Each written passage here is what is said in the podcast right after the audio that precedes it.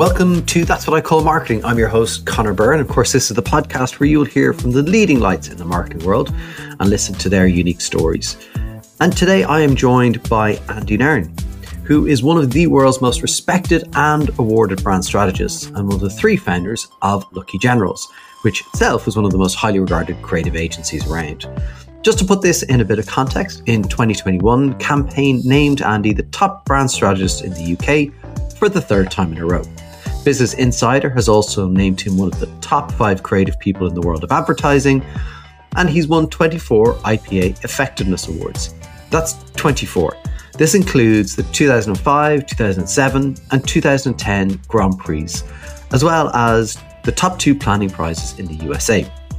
As if that wasn't enough, and he's also the author of the best selling book Go Luck Yourself, and recently launched a set of creativity cards called Lucky Cards with all the royalties from these projects going to an organisation called Commercial Break, which helps working class kids get a lucky break in the creative industry. Okay, so to state the obvious, I have a lot of things I want to talk to Andy about, and he generously gave me time today to chat through a lot. We chat about how he ended up in marketing and some of the amazing agencies he has gotten to work in, like AMV BBDO, Rainey Kelly, Goodby and Silverstein, MCBD, and Dare. We talked through the idea of simplicity and not overcomplicating things, the concept of commercial creativity, and setting up Lucky Generals and how they are looking to book the trend of an obsession with technology at the expense of people, because it's still a people business. I also hear if Andy had the same recollection as my very first guest, John Goldstone, on the, how the amazing ad Go On Lad came about for Hovis. Andy, thanks so much for joining me on That's What I Call Marketing. Thank you very much for having me on. I'm really uh, excited to be here. Well, listen, I, I wanted to start by kind of asking you a bit about how you got into what you're doing. Um, and as I talk to people on the podcast, I kind of find there's there's almost two paths that people take. One is like a, almost a, a predetermined, you know, I've loved advertising since I was seven. And then the other is people who kind of go, oh, I kind of fell into this. Am I right in saying you're probably maybe in the second category that you might have oh, fallen yeah. into it. Hundred percent in the second category. I had no idea. I'd never really thought about advertising at all. I, I was studying as a lawyer, and I was in my final year. I was, in fact, I think by this stage I'd graduated in law, so I had my law degree, but I just didn't fancy being a, a lawyer. Um, I, I, I sort of liked a lot of aspects of the course, but I just thought it's going to be a bit boring and corporate. more exciting. Apologies to any of my lawyer friends uh, who are sort of listening, but um, so I spoke to my tutor, and he said, "Well, if you like, you know, the bits that are similar about the, the job, you know, putting uh, a client's case forward and you know assembling an argument telling a story if you like all of that but you want to do it in a more creative um, setting, how about um, advertising? And I'd literally never heard of it or you know thought about it before. But I sort of did a bit of research and, and then I tumbled into it. Wow, that's amazing! And was your tutor like? Had he experience in marketing or advertising, yeah, or just the, the, really weird thing was? So he's a guy. He's actually really quite a well-known guy now. He's in fact he's like a bit of a mega star in terms of uh, writing. He so he was a lawyer called Professor um, Sandy McCall Smith, um, and he, shortly after this, maybe inspired by the same conversation, I, I like to think, not really, but he he basically took his own advice and started writing novels, and he's now one of the best-selling novelists in the world. I mean, he's written a, he's, he's written the Ladies Detective um, Agency series of books, which I think alone has sold about sixty million oh, copies. Wow. He's you know right up there with J.K. Rowling, people like that. Um, but he was a law lecturer at that time, and then he decided to do something more creative as well. So maybe I helped him as well. You helped him, yeah, yeah, yeah. Brilliant. Done a lot bit better than me though. um, well, that's wonderful because it is amazing how you kind of. I, I think the the faller inners, uh, how yeah. that actually happens because it is often a conversation or or a moment. I did actually look though at some of the agencies you went to work with and I did wonder, did you get confused and think they were law firms, AMV, BBDO? they all sound like they, right. they could be. But you got to work at like an incredible roster of agencies then. I mean, that is something that doesn't necessarily always happen for people either. And you got to work with, I think, people like David Abbott. Were you intimidated with any of that? Like going into some of these agencies going, oh, wow, these are, these are really great people. Yeah, I, I, I, was. I probably should have been even more intimidated. but when you're young, you don't really know. You don't quite appreciate until afterwards. Oh my god, this guy, um, you know, is a legend. But certainly at Abbott Mead Vickers, that was my first place I went, and David Abbott was still very much, you know, in his pomp and running the place. He was a lovely man as well as being an incredibly talented person. So he was very good, and actually, they were all very good at making you feel very welcome. It's a really good lesson in life, actually. That they, I always remember on our first day, they took out all the graduates to a posh um, restaurant, and we were all a bit sort of intimidated and nervous, and would we use the right cutlery and you know yeah, things yeah. like that. But you know, the thought that the gesture was you know really well intended and nice, and you know they they really treated us well, and you know. Um, despite you know David Abbott literally being his nickname in the industry at that time was God. I mean, yeah, yeah, God. He did have a sort of a godlike, um, you know, hair uh, cut and sort of demeanor. I mean, he was just an incredible, impressive person. So you were very conscious that you were in the presence of someone. Uh, you know this deity of advertising, but he was still extremely nice and gentle and sort of um, uh, quite teasing and quite a sort of a a naughty sense of humor, so he could sort of uh, he made you feel at ease. Um, was that was it there where I'd read somewhere where you had you arrived late for for a meeting, uh, yeah. and they literally treated you as if you were like godlike and like yeah, no, that, that was a fun thing. I, I was really my first big meeting. I sort of um, raced in. I'd messed up the tubes because you know when you come to London, you're not used to you know the transport and all the rest of it. Anyway, that's my excuse, but I messed it up and and came in late. And and I was and in the meeting was David Abbott himself, um, the other two founders, Peter Mead and Adrian Vickers, the chief exec who himself was an absolute legend, Michael Baulk, and a and a bunch of other extremely important and. You know, and then this idiot coming in, sort of pouring the sweat and uh, in an ill-fitting, you know, suit that I'd got as a graduate, and and before I realised that nobody wore suits, and so you just look like an idiot. And but they and you, they could tell probably the terror on my face and how stressed I was. So so yes, they David Abbott said, "Don't, don't worry, um, you know, sit down. I'll make you a cup of tea." uh, Peter Mead was saying, "Would you like milk?" Uh, you know, Adrian Vickers was saying, "Would you like goat's milk or you know semi-skimmed?" We've got every sort of milk. You know, they were start laying it on the trial about how you know how they were going to calm me down and just enjoying me seeing me squirm. So again, it was just sort of a there was a really good human atmosphere to that place, which is a good lesson in terms of the places you want to work. Yeah, exactly. Just that kind of culture of you know hard work. Agencies are hard, hard work, and you know that. But but actually the enjoyment because that you know you're going to get that, and and you get great work, I guess, when people are enjoying themselves during kind of the, that that period, and, and kind of some of the other agencies you work where did did you kind of start forming any core marketing beliefs that you still hold firm in in your current role, in Lucky Generals? Yeah, throughout I've, I've always been drawn to. Um, the idea of simplicity and not overcomplicating things. There's a sort of a strand as a strategist where, you know, some people sort of talk as if, you know, the strategist has got to be, you know, there's a phrase, you know, planet brained and, you know, sort of super clever and intelligent and all the rest of it. And obviously you've got to be smart to a degree, but it's it shouldn't be the sort of smartness that wears its brains on its sleeve, you know. Yeah. And, and I like the fact that the people I worked with at AMV were really because it was so creatively driven, they encouraged you to, um, you know, to sort of develop strategies that creatives could uh, write great work to, you know, and it was about, um, you know, the it was a means to an end rather than you showing off for showing off's sake, sort of thing, and that that always really sort of um, carried through with me. I went on to Rainey Kelly. That was also sort of a, an approach that sort of seemed to work there. And then the States was really informative because um, I was at an agency called Goodby Silverstein in San Francisco. Yeah. And they had this real sense again that you should be able to explain your strategy over you know the kitchen table um, to your folks who maybe didn't work in advertising. Um, and and I just really have always gravitated towards that, you know, extreme simplicity rather than sort of complicating things and overthinking stuff. Yeah, because and I think yeah, I think when that and it's hard, right? Getting into yeah, the simplicity. The, the easy thing. thing is to a fifty page deck and explain everything that you've researched and you know yeah. and everyone's like losing the will to live yeah yeah yeah it's an amazing thing actually Goodby's where um and it's funny how practical things begin to influence your life. But you you because they're based in San Francisco, but your clients could be in my case they were like you know five or six hours away, one in Cleveland, one in um, Texas, and so you fly to meetings and you bring in those days art bags um, yeah.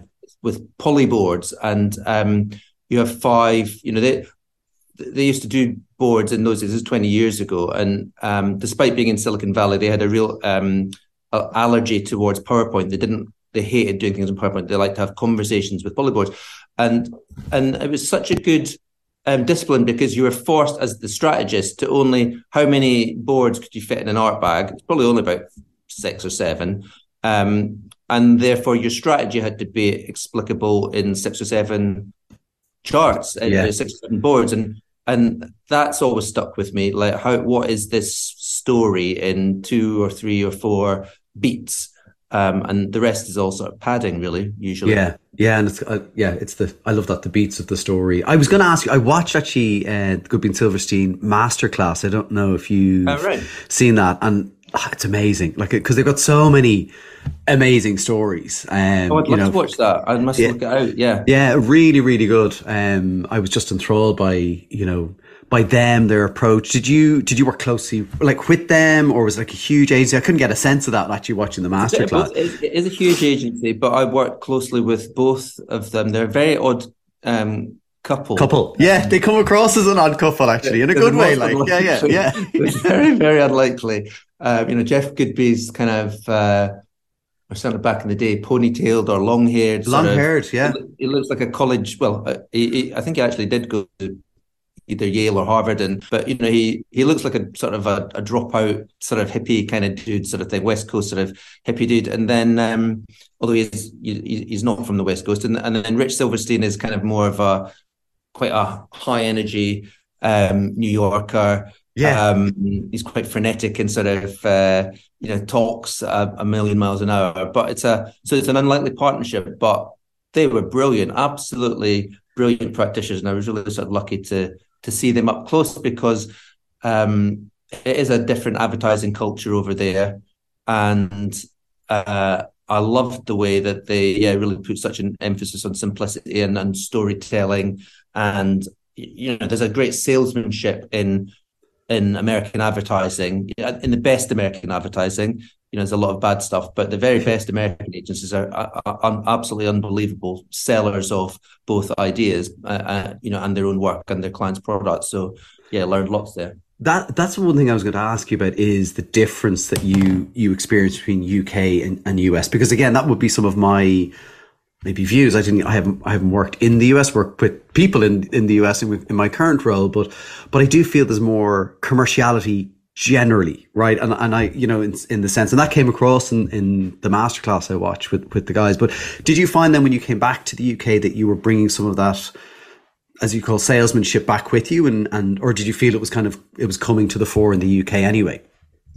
Um, no, it's something I've always tried to do, and it's a bit sort of countercultural now because I, I think you know lots of people have written about this, haven't they, or spoken about this. That there's perhaps a people have forgotten how to sell, or have kind of um, talked themselves into this idea that we're not here to sell, um, and that selling is sort of vulgar or sort of um, uncreative. Where you know the best advertising people, you know David Abbott, you know um, Jeff Goodby, people like that they're incredible salespeople, and they still manage to do it in an unbelievably creative way. That that is where the creativity comes in. That's proper commercial creativity.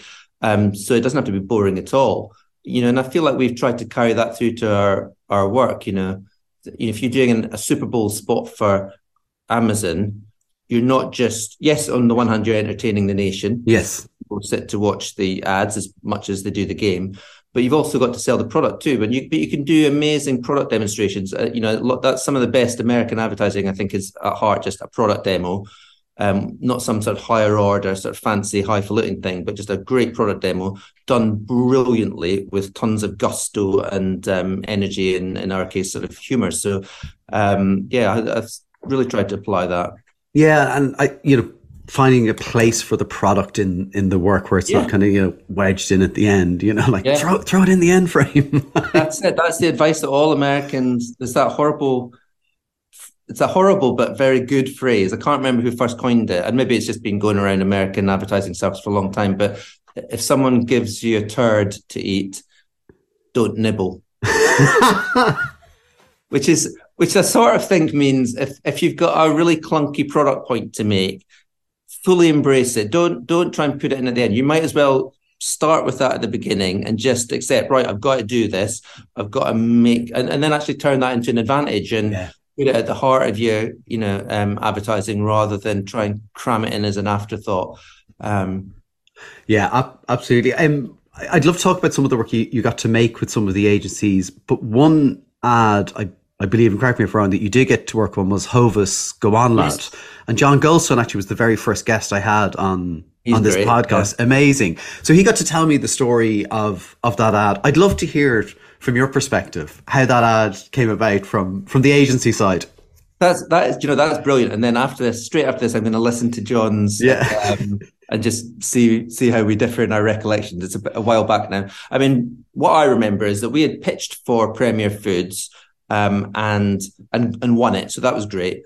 But the exam question was on Hovis, and we we didn't get that actually. So we were a bit gutted because that was the best brand in the portfolio.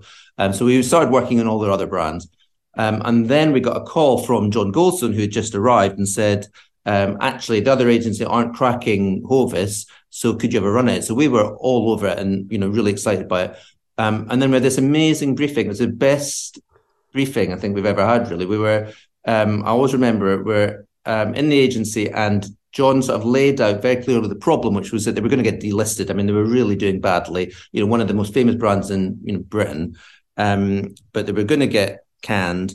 And he just he said, "I don't care what you do, blank sheet of paper, do anything, um, as long as you. But we need something amazing to you know. Uh, uh, we're effectively talking about the ad of the ad of the year. I need yeah. to make this the most impactful campaign of the year."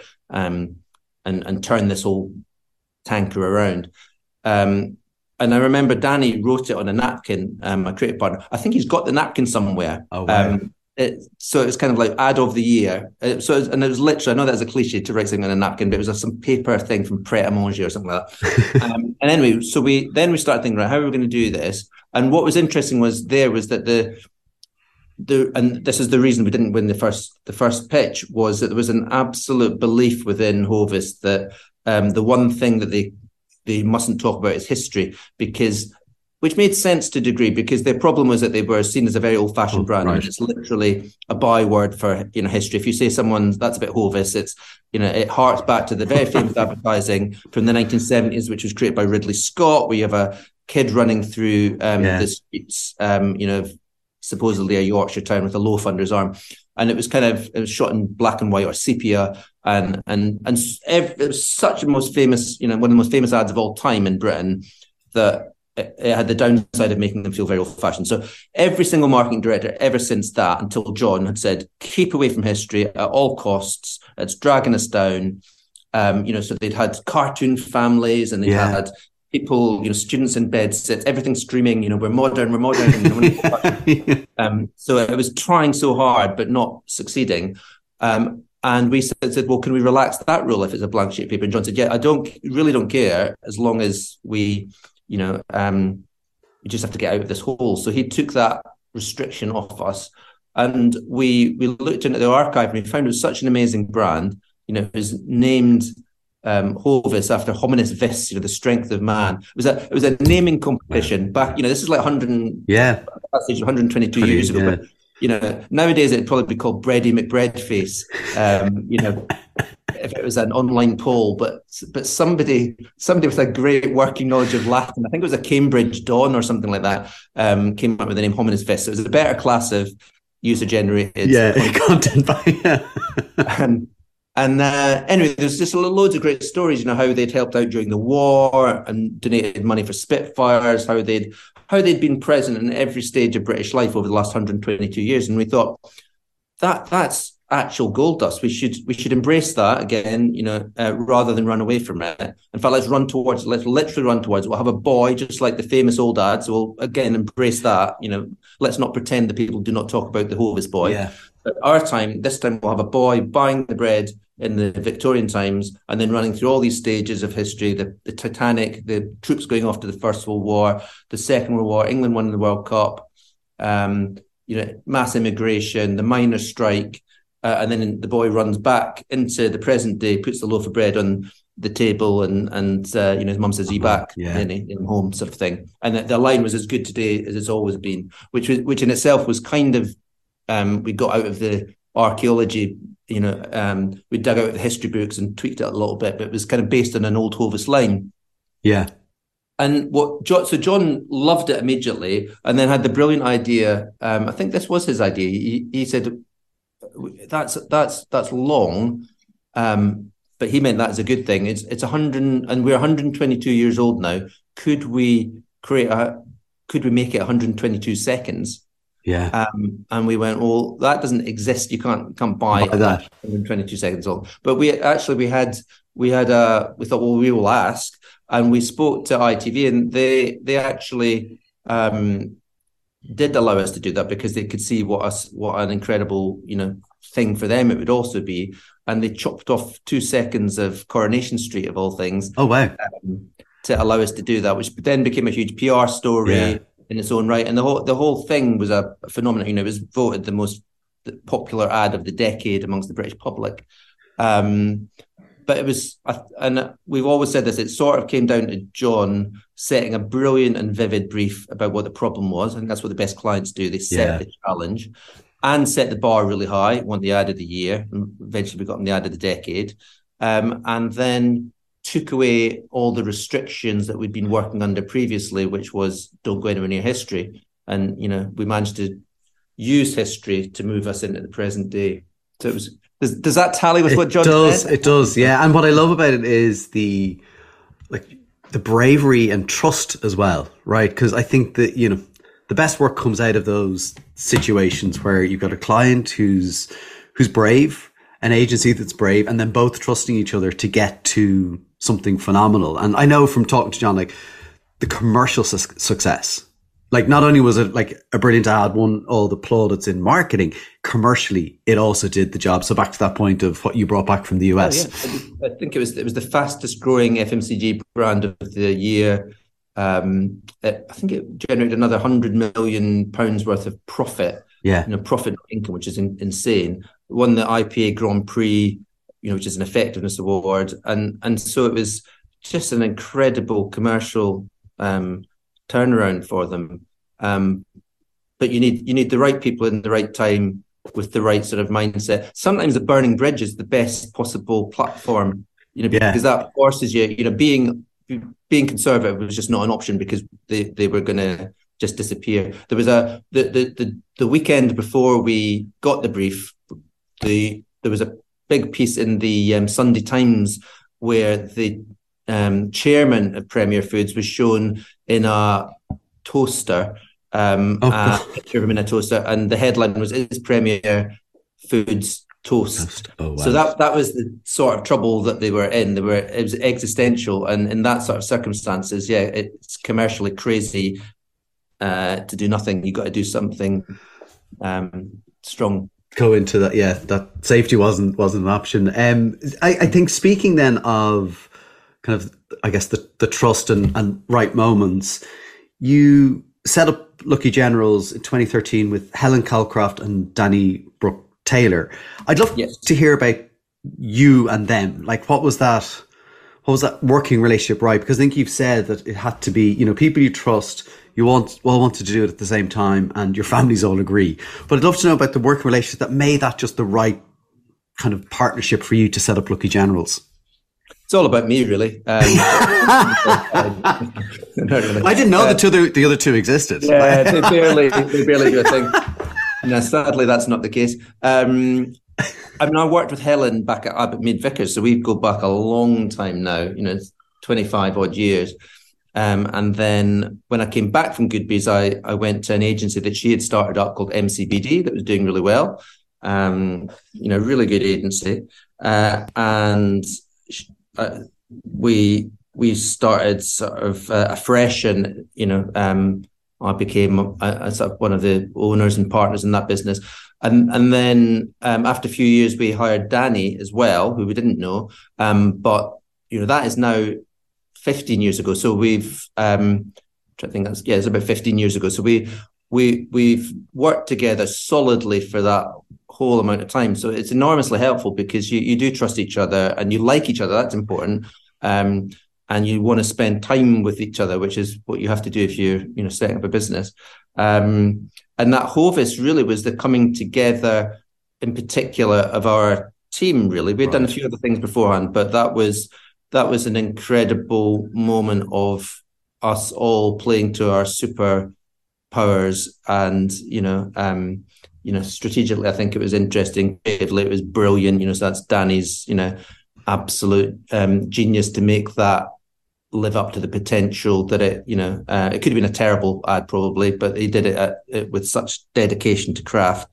And then there was a lot of persuasion because, as you say, it's a kind of a is a big step for an agency for a, a, client in trouble to sort of buy into that. So yeah. Helen was brilliant at sort of um, working with John and you know all of us. It was just just a lovely sort of chemistry and and it was kind of not hugely indirectly off the back of Hovis that we said Let, us do this ourselves. We can do this again we were coming to an end of um, uh, you know MCBD, and we um, we we sort of thought, no, let's let's uh, put our money where our mouths are and set up together. And we're still at it, still still still, still going, tolerating each other's ridiculous faults and sort of um, you know, which is quite unusual because a lot of founders fall out as well. That's the other thing, and you know they you know they start up a business and and then it can be stressful and you can have disagreements and you can you know quite often fall out but yeah. we so far are sticking with each other's uh, annoying habits.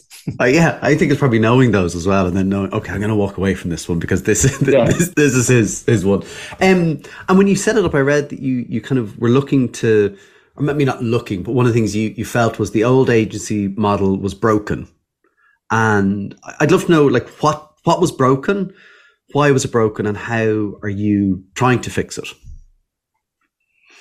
Um, it was broken. I mean, I guess every agency says that when they start, by the way. So I'm kind of, uh, I'm, I'm, kind of conscious of the the shameless appeal to people's uh, desire for the new. But um, joking aside, we sort of felt that there's a, we we've been a little misstep in between. Uh, you know, I've smoothed the story over there as we have a tendency to do when we tell these things in retrospect. But mm. what really happened was we we we sold as the last part of selling MCBD um, we we we agitated actually for a merger with um, another company called Dare. So that was, you know, our oh, yeah.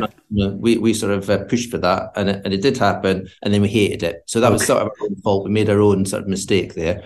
Um, and Dare was a brilliant agency with brilliant people, a brilliant um, digital agency of the decade, I think, at the time. We were a great creative agency, and it, on paper it made a load of sense, and on, on practice it was terrible. So that's a long-winded way of saying we made a big mistake, but did learn a lot about what what was going wrong with agencies at that time. And there was a sort of specialism there where there was a sort of a sense that digital was a separate thing. Yeah. Uh, you know, there were digital agencies and so on.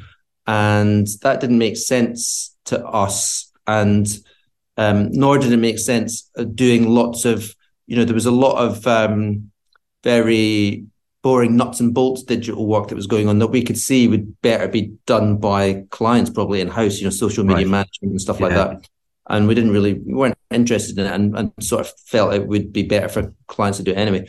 Um, so it was it was a very interesting experience because like that sort of experience makes you think, well, what do we want to do if we don't like this? So what we didn't like was an obsession with technology at the expense of people because it's still a people business. This we, yeah. we um, we need to understand human insight first and then work out how the technology fits into that. Don't we shouldn't say that we're only aligned with this sort of we're, we're a social media agency or we're a VR agency or a you know metaverse agency now. I guess it's yeah. people still doing that mistake. Um, put human insight at the the heart of it. Um, work with people like John Goldstone who are on a mission, um, which which again predates the whole purpose debate, but we we were really interested in that ten years ago and thought, yeah, the best clients want to do something. It doesn't have to be a social mission. That's what I was going to ask you. Was it like yeah. was mission? Because I read that like mission. I was like, okay, does he mean like that purposeful mission we have now, or is it more like a mission to do either great work or like turn the business around? Yeah, it was it was sort of the latter really, which often you know, again, we have worked with a lot of clients for whom it is an actual literal sort of social you know mm. change the world mission. But it was sort of you know people with ambition who want to do something beyond just you know keep sales going along by you know one or two percent. So it, it, really was and we spoke about at the time it was the john goldstones and a couple of others of the world that sort of person. Um and yeah so it was a it was a coming together of all these things where people were obsessed by media. So we just done this big, this as I say, this huge television ad. You know, want everything going. You know, for for television, but we didn't want to be defined by TV. In fact, we we sort of shied away from that. Nor did we want to be defined just by you know a particular technology. Um, and we didn't want to work with you know just go through the motions. A lot of agents were just going through the motions. It seemed to us and doing work that wouldn't have a proper actual impact on culture. It would just, you know, talk to themselves, talk to awards juries, not you know. So all the things that we'd learned was let's let's create a company that's a bit different from that, and and it was again true to our principle and the thing I've always believed in about being simple. We we said we'd be a creative company for people on a mission. Yeah. So creative company, you know, not just ads and not just particular t- technology, people, not technology, and on a mission. Um, yeah, because we want to work with people who want to change the world somehow. It doesn't have to be got to get some lofty purpose. And that that was the words um, that we developed on the first day, really, and we've stuck to ever since. It's been a really good sort of litmus test of whether we're going to be right for a client or a project or not. And that that's two things I want to ask you about actually as well, is because you you started up no clients. How important was the first client and actually getting that right? It's it's really important because it's you're sort of created in the likeness of your first client. I think, you know, um, that is your chance to set out your stall. If you just take the money, we were offered a huge amount of money for a financial services client that would have been terrible for us. Yeah, uh, we turned it down, and we um, we ended up working Paddy Power of all people, and that wouldn't have been our first sort of choice necessarily. Right. Um, if we weren't absolutely enticed by a brief to work um, to tackle um, homophobia in football, so yeah. it's kind of unexpected sort of brief from them. Um, and that eventually turned into Rainbow Laces, which became a perfect way to demonstrate that we're a creative company for people on a mission because it's, you know, it was literally advertising on a shoelace, um, uh, on a shoestring. And it was, so it was media neutral, it was PR, it was social, it was stunty, it was a bit of all of that sort of stuff. Um, it was fun, it was noisy, it was cultural. Um, and it and it was fast and it, it and again you sort of learn a lot from that first client experience and then that brought us a lot of clients who wanted to do cool interesting fun modern stuff rather than just more of the same yeah um, and and i imagine that along the way similar to maybe that first financial services you know it did bring a lot of clients and there must have been some who were like not right, right, and you yeah. were in that position then yeah, to make it's always been decision. our way. You play. I mean, we lost loads of money on um, Rainbow Laces because it was uh, it was absolutely, uh, you know, cripplingly expensive, and we poured our hearts into. it. But we knew that we would make it up in the long term. You have yeah. to back yourselves. I always remember my, our kids were in the office um, packing the laces into little envelopes and sending them off. You know, they were like, a, like a child sweatshop. Know? They're like ten years old or something like that. Um, so a bit unethical, but um, least it was our own kids. Yeah, yeah, and the, I'm sure they remember it, right? I'm sure they're the things that they remember. It's, lovely, and that's a lovely thing when you start an agency and your kids are, you know, really excited for you, and you know you have to make some sacrifices, but you're sort of ultimately kind of doing it for them. And there was just such a brilliant. It it got us off to a great start because it because of all the things I've just sort of said, and and you know that sort of work then begets other people who want some of that magic Whereas if you start with a big corporate, boring account that might make you a load of money on day one, yeah. you're going to find it hard to get out of that pigeonhole, I think. Yeah, yeah, no, absolutely. And off the back of you obviously worked with some amazing clients, done some yeah. fabulous work. Uh, I'm going to ask you a really difficult question now. So, like, if Yorkshire Tea, Pot Noodle, Amazon, have you a favorite? Oh campaign. not client, not client. Favorite children. Yeah, yeah I, I, actually wrote down favorite child. no, that, that's that is I can't. I can't. Uh, I can't choose any of. Can I? Can I choose one then for you that I I just I loved. I love the Yorkshire Tea Sean Bean campaign. Great. Yeah, I love it too, and I, I, I can talk about that because um, precisely because I had nothing to do with it. So, so I can say that that is lovely. That's sort of sort of my child, but not um not directly. But um, Yorkshire Tea was brilliant thing. We've been working with them, I think, for six years now, and they were they were sort of doing all right. They were kind of a regional brand that was third in the market, but they were sort of um, destined to always be third. Mm. You've got these two big brands, PG Tips and um, Tetley, and I'd worked on Tetley for about eight or nine years, and um, in a previous agency, uh, and we'd always been told that those two positions would never ever change. PG Tips um, first, Tetley second that's been like that for 50 years sort of thing. And you had these, you know, the famous tea folk and you had the famous PG tips chimps and then the monkey. And like these things will never ever change. Yorkshire tea will always be a, you know, an also ran.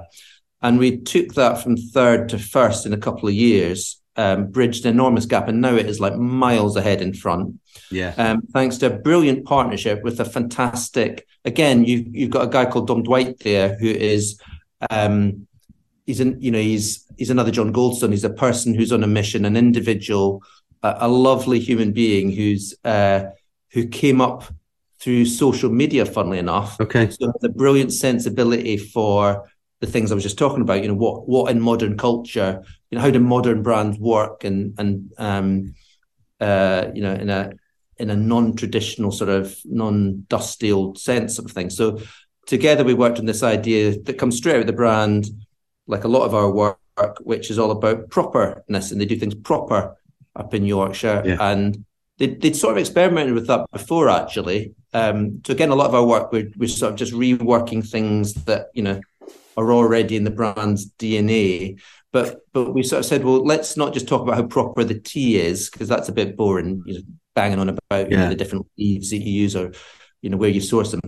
L- let's focus on all the other stuff in the company, you know, and the fact that this is a place where everything's done proper and that really unlocked it because it's more fun yeah. to see that you then you can have um, parkinson who's doing the interviews for you you know or you can you can have Sean Bean doing the pep talk, or you can oh, have you have recently you have um, Patrick Stewart yeah. um, doing a leaving speech. So every single thing, every boring menial task is done proper, and that makes you think, well, if God, if they do the leaving speech like that, imagine what effort they must put into the tea. Tea, yeah, um, yeah, and like just I mean, the entertainment value of it, and like that's sort of what I love about like so much of the work you do is is just in, so enjoyable. Like it's entertaining, so they're funny like that, or you know, you know, the Amazon work really creative. Like it's just really, really enjoyable work, and obviously doing like amazing work for for the brands. Um, I did want to ask, as the agency's gotten bigger, um, and you've got now got like New York offices. You know, I know there's kind of ownership stuff and acquired and all that kind of. I don't like don't know the detail, details of all the financials, but um, how do you? I guess Helen and Danny still say connected because I imagine people are buying into you as kind of that leadership of Lucky Generals. Like, how, how do you stay as connected as you were back at those kind of bootstrap days and, and packing the, the laces in the office? We're still really passionate about it. You know, the, the day that we're not, we should give up. But yeah. um, still love working with each other. Still, you know, after this, I'm going to go for um, a very boozy um, session with them um, before our Christmas party, and we still have a good old laugh at what we're doing. Um, and we still, we, we still, although we have sold a chunk and a majority stake to Omnicom, we still are, um, you know, got a decent and significance of uh, minority share, um, and they've left us alone. And they're a brilliant company. Right. WA have just been named the um, uh, uh, Adweek uh, Agency of the Year globally for the second year in a row. So they, you know, we're we've sold a chunk of ourselves to a, a brilliant, interesting, creative business that's really left us alone and been nothing but good for us. Um, so that's not changed the culture at all. Um, and it's about sort of getting good people in that are going to be, you know, help us get better. Funnily enough, our very one of the biggest hirings made last year was the very first client we had, another guy, um, uh, from who's got that sort of guy on a mission sort of uh, sort of persona is a chap called Paul Mallon, who was our first client on Rainbow Laces. Mm. And after nine years, we've got him to work for us, and he's he's got a different sensibility because his background is tabloid journalism, and then he was head of mischief at Paddy Power. Yeah, what a great title. So, yeah, it's a great, it's the best ever job title that. And so somebody like that keeps you fresh and interesting because he he's sort of like us because he's cut from the same cloth, but he's sort of not like us in other ways and does other it's got in other interesting strings to his bow. So he's people like that refresh you and keep you growing rather than what you can't do if you're a founder-led business is just pretend you're running it exactly like you like it was, you know, nine years ago and it was just Yeah. three of us. You gotta you gotta keep building it and refreshing it. Like, yeah, and it, it is like as I just find it fascinating, like getting that culture right as you grow because you can it can go it can go so wrong with the wrong hires. You know, again, it's just it's Yeah. a it's a difficult thing. So so on top of it. Um, I, I want to move on because I'm looking at the time here and I'm like, oh my gosh, I've, I haven't even got to the book. So in in 2019, you released the book Go Luck Yourself. Um, what was it about that that you were like, I, I feel I want to write a, a book? It was a moment of utter stupidity, really. Um, I, I sort of thought I was going to have more time on my hands than I did. Um, it's so stupid this when you look back at the beginning of lockdown, and of course, none of us knew how long this thing was going to last. And I thought, oh, I'll, I'll probably be sitting at home twiddling my thumbs, and I, I like to be occupied all the time. It's it's mental because, um, as we all know now, we probably all ended up working harder than ever rather than Yeah. sitting around twiddling our thumbs. But by that stage, I'd stupidly already come up with the idea, sold it to a publisher, and they loved it. And and then, but then they started asking for chapters, and it was too late to back out. And and I'd sort of promised this a very good cause called Commercial Mm. Breaks. All the all the royalties go to help Commercial Break that help working class sort of talent get a lucky break. So then I'd promised them that I was going to write this book. So it was too late. I'd really screwed myself over, if I'm honest. And and and but it, maybe you need a bit of discipline like that. I probably wouldn't. I would never have written if it, if I didn't hadn't made those public Public commitments. commitments, yeah, yeah. Yeah. It's like saying you're going to And run a marathon and let It's every, you know, I'm running a marathon. I was like, remember Yeah. that marathon? Yeah, no, and then it's like, ah, shit, I've got to write the book. Um, but but it turned out to be a really lovely, you know, interesting thing, you know, because I haven't done it before, and it was again, it was a fun process. Yeah, and it's and it's great, and there's a lot in it. So there's kind of you know you break it into kind of four sections, right? And Yeah. so you know I'll go, we'll try to go through some of them because we won't go through all of them. But Yeah, sure. I, I was reading it again and appreciate what you what you've got, um, and in that you talk about you know things like place, legacy. So we talked about actually some of that I think with, with like Yorkshire Tea, characters and characters and mascots. I was I was like, oh yeah, characters and mascots. There seems to be like a it's almost like jingles. Like people are, I know we don't want we don't want to go there, but actually there's a huge opportunity, I think, in in that, and there's some great characters and mascots that have we, we still think about. Yeah, the, the, sometimes the answer is sitting right in front of your face, and it's sort of, um, you know, you the, the, finding the familiar and repurposing it can be a really useful um, thing. We you know we worked on Amazon with um, created a, sm- a campaign with the boxes, you know, the cardboard boxes, Yes, um, which was singing and smiling and going around the world and all the rest of it. And it, that was interesting because that came at a time when um, I believe there was an accountant who was um, advocating that the smile or the arrow is really what it was called. The arrow was getting taken off the boxes because um, of the cost of the ink. You know, if you Oh. think the the two billion boxes or whatever it is around the world. Um, putting that amount of ink on a, on all those boxes actually it all adds up to quite a big sum of money um, and it'd be much cheaper to just not print on that side of the box um, but but actually there's such value in, in your armory if you've got a, a device a logo that not only looks like an arrow but looks like a smile then you can be delivering smiles all around the world and it's a universal sign you know which is you know so that's gone on to be a global campaign Yeah. for us for Amazon, you know, over many years and is all over the world now is used as a sort of a symbol of what they do beyond just logistics. It's not just about, you know, getting things from A to B, it's putting a smile on people's faces. So so yeah, uh, ca- characters, icons, brand devices, brand assets is, you know, what obviously Yeah. Byron Sharp talks about and you know, they can be really powerful. it's incredible. How, how difficult was that then for you? It- you know, again, the financial decision trying to be made in Amazon. We could this could be cheaper, and then there was that selling in of saying actually repurpose this. I mean, obviously that then comes through through the marketing team and into finance and Amazon. I'm fascinated. You know, I think about you know any client side organization how those things how those things work. How do you how do you help the client navigate that piece, or do you just kind of say, look, that's kind of their their thing? Uh, in, in, that case, they were brilliant about it. I mean, they they they realised um, when we presented the idea, they said, "Oh, okay, this thing is happening.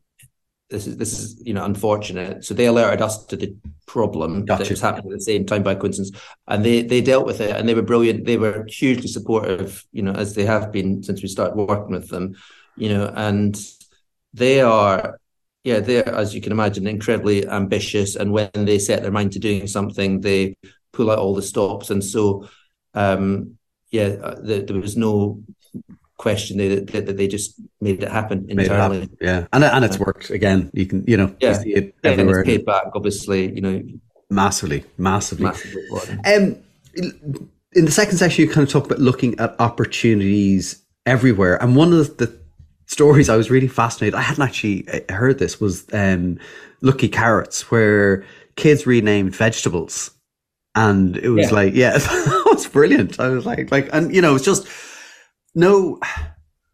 I guess no adult is going to think, what was it, car- tomatoes to clown noses? And, you know, I love that. Like, that's amazing where, you know, there was that opportunity there. Yeah, that was for a Belgian um, sort of supermarket. And as you say, the idea was you know, kids don't like to eat vegetables, but maybe if we call them more interesting names like clown noses, yeah, um, and you know, uh, I think it was like trolls clubs, you know, for you know, you may, you them into weapons or sort of uh, other things that kids might find funny. Um, then they're much more likely to eat them. And and I think the general point I was making there was, you know, sometimes we're so focused on who is the target audience for, you know, but but asking people, you know, out of the mouths of babes, you know, talking yeah. to kids is often like really interesting. They might say something incredibly naive about your category. Um, or or actually older people as well as like talk talk to someone who's not in your target market and maybe they'll give you a more interesting fresh perspective um, than than just doing a focus group with the same old people. Yeah, yeah, exactly. If, if that one reminded me a bit of, I it was I think it was Rory Sutherland did did a TED talk on, and I'm going to get loads of this detail around, but it was um, some royalty. I think it maybe in Germany where they were trying to get the the their people to eat potatoes, and nobody would eat them. They didn't like them. They didn't like the taste of them, and so then he put a potato field in his in his like around the castle, and then he put guards around it so everyone's uh, like, right, oh, yeah. oh, the king, the king. Yeah. you know, so it completely flips it on his head. So it yeah. reminded me of that of that story. The last one I want to ask you about is um, lucky limits and the constraints, and and probably as we head into more difficult times for everybody, that constraint of of budget and how actually sometimes, you know, having less budget and less less to spend can actually help creativity. Have you you found that in the agency that's helped help you know if you if that is a constraint that you can come out with more creativity yeah definitely i mean um, if any of my clients are listening don't uh, yeah. as an excuse to cut the budgets but you know joking aside there's a there's a truth to the fact that sometimes with less money it does force you to be more creative that first campaign as i say for um, paddy power the rainbow laces um, we we wouldn't have come up with something as interesting as that if if we had tons of money and it was because it was literally the joke was we we won we won loads of awards for that. The the only award that we entered that we didn't win was uh, in a category called marketing on a on a shoestring. Um, I mean, how did you not win that? it's like I, I, couldn't believe it. So I thought of what are the judges playing at that we can't, you know, it was made for that to win that. So that was a bit of a, a knockback. But um, yes, it forces, it can force you to think more creatively. And there's a, you know, um, one of the bits of advice in the book is, you know, I can't remember who first said this. Some wise person said, if you if you're struggling to come up with an idea, you should half the budget. You know, the the the, the obvious thing to do is double the budget, and what would I come up with? But what yeah. would we do if we half the budget? And it just forces you to think differently. What can we get rid of? What can we sort of prioritize? And you know, as you say, lots of people are going to be having conversations like that in the next year or so. We're all going to feel like that is doom and gloom, and it's tough. But maybe it'll be liberating. Maybe it'll force people to come up with ever more new and interesting ways of reaching people. Yeah, absolutely. I, I, I I spoke to Johnny Cahill, who's CMO of Heineken in in the US now, and I remember he had said previously, not when we spoke, but but about kind of alcohol advertising and the changes and the regulation that came to that in lots of countries, but in Ireland, and he was working in Diageo at the time, and I was like, oh my god! But he was like, forced us to be creative. And when he was in Russia uh, with Heineken, like they weren't able to advertise, so he got trucks driving around, yeah. you know. So it does like it, it's it's amazing. Like just start start there and see see where you go. And um, just before we spoke today, I got this beautiful uh, packet of lucky lucky cards in in the post. So obviously these are now available for for people to order. So um, you wrote a book, wasn't enough for you. what what, uh, what was the idea behind the card? I haven't even had a chance to open these. Literally before we spoke, it fell in the ah, post. Well, so have a little um, play with them later on. That uh, I'm obviously a sucker for punishment, and I I, thought, um, I kind of figured actually it'd be nice to have a format of that is uh, quick, you know, quicker than a book or like complementary to the book, where you just have little provocations. You know, the forty different um, creative inspirations to ask you questions. You know, what if you did that? What if you asked a child? Um, what if you um, you know uh, turn the problem on its head what if you know what's the the brand's name telling you to do is there an interesting history you know th- there are just very quickly all the things we do intuitively so i'm not saying any of this is rocket science it's the sort of thing that anyone you know anyone good creatively or strategically will do but you don't think consciously about them. So having them all laid out for you in 40 different cards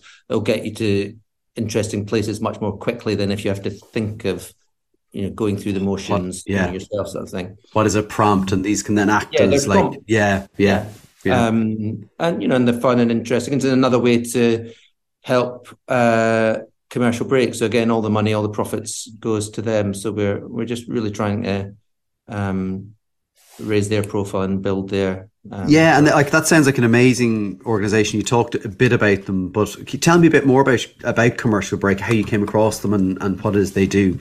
So we had worked with them very successfully before to help us, um, you know, get more diverse talent in our business. We'd actually worked with the founder many years before. He's a very good strategist called James Hillhouse. You know, so we'd we just liked him as a person. Again, we uh, you probably spot a common theme now. You know, one person can, can make a big difference. Where we're all about working with individuals that we like working with, um, and we thought this thing, commercial break, who had helped us, could help other people as well and it's, I just sort of like the idea of a book about luck, bringing some luck to other people that could do with a bit of a break right now. Because as I say, I wrote this in the pandemic, and I could really yeah. see already that the people that were going to be hit most by this were the people that didn't have as much money. Um, and so, using some of the, you know, I'm privileged and um, lucky, and I've been, we've seen how lucky I've been to fall into this career.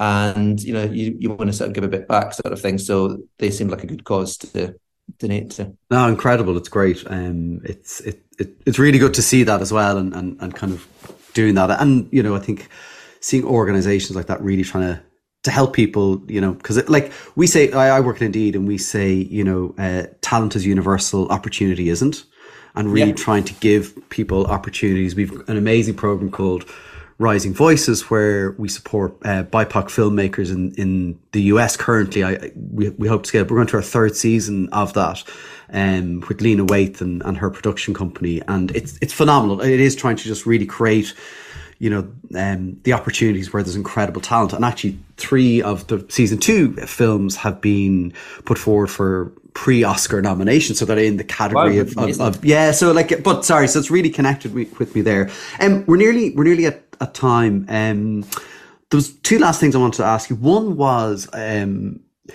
advice, probably for for people um, thinking about a career like this. Um, and I read one thing that you said, which I found really interesting, which was, uh, and I love this. I'm saying to you, I, I, read this thing you said, and you're like, oh my god, what's what, thing did you read? uh, but it was don't move for money because after about, I think it was me, you were saying that about three or four years in an agency, you can easily move for money, but that may not just be the right move for you. What's your like what i guess what's your take on that? What's your advice for people as they're thinking about like a future career move um, in, in the industry? Yeah so my, and by the way my caveat for this would be i, I realize that it might be easier for me to say that you know people if you, if you are desperate yes. for money and you're in a difficult situation um, you might need to take the money. But if you if you possibly can then i feel like if, if you're able to take a longer term view of your finances um, then it's best to see see them over the course of a number of years and and to realize that your long term value is going to be better if you're associated with great work. there's always, always, always going to be a, a, job out there that will give you more money than you know in the creative industry, um, but it's probably going to be danger money because the the the you know the big bucks really get paid to people who work on you know some, maybe a crap brand doing crap work uh, in a crap way in a crap agency that is you know just paying you to sort of put up with it basically. Um, you should obviously not work at a place that's exploiting you either. You know don't yeah. go to the other team and you know don't go somewhere that's taking the piss.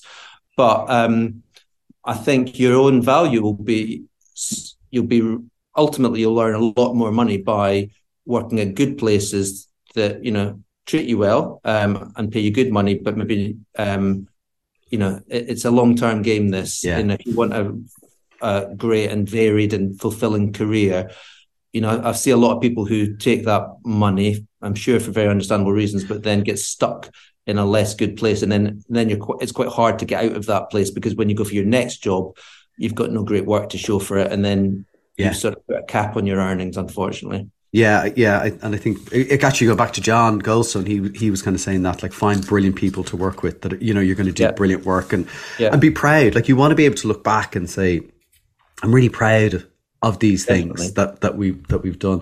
Um, final question before we have to go. Practice being lucky every day. What's what's one thing apart from buying the book and buying lucky cards that somebody listening could do to to practice being lucky every day?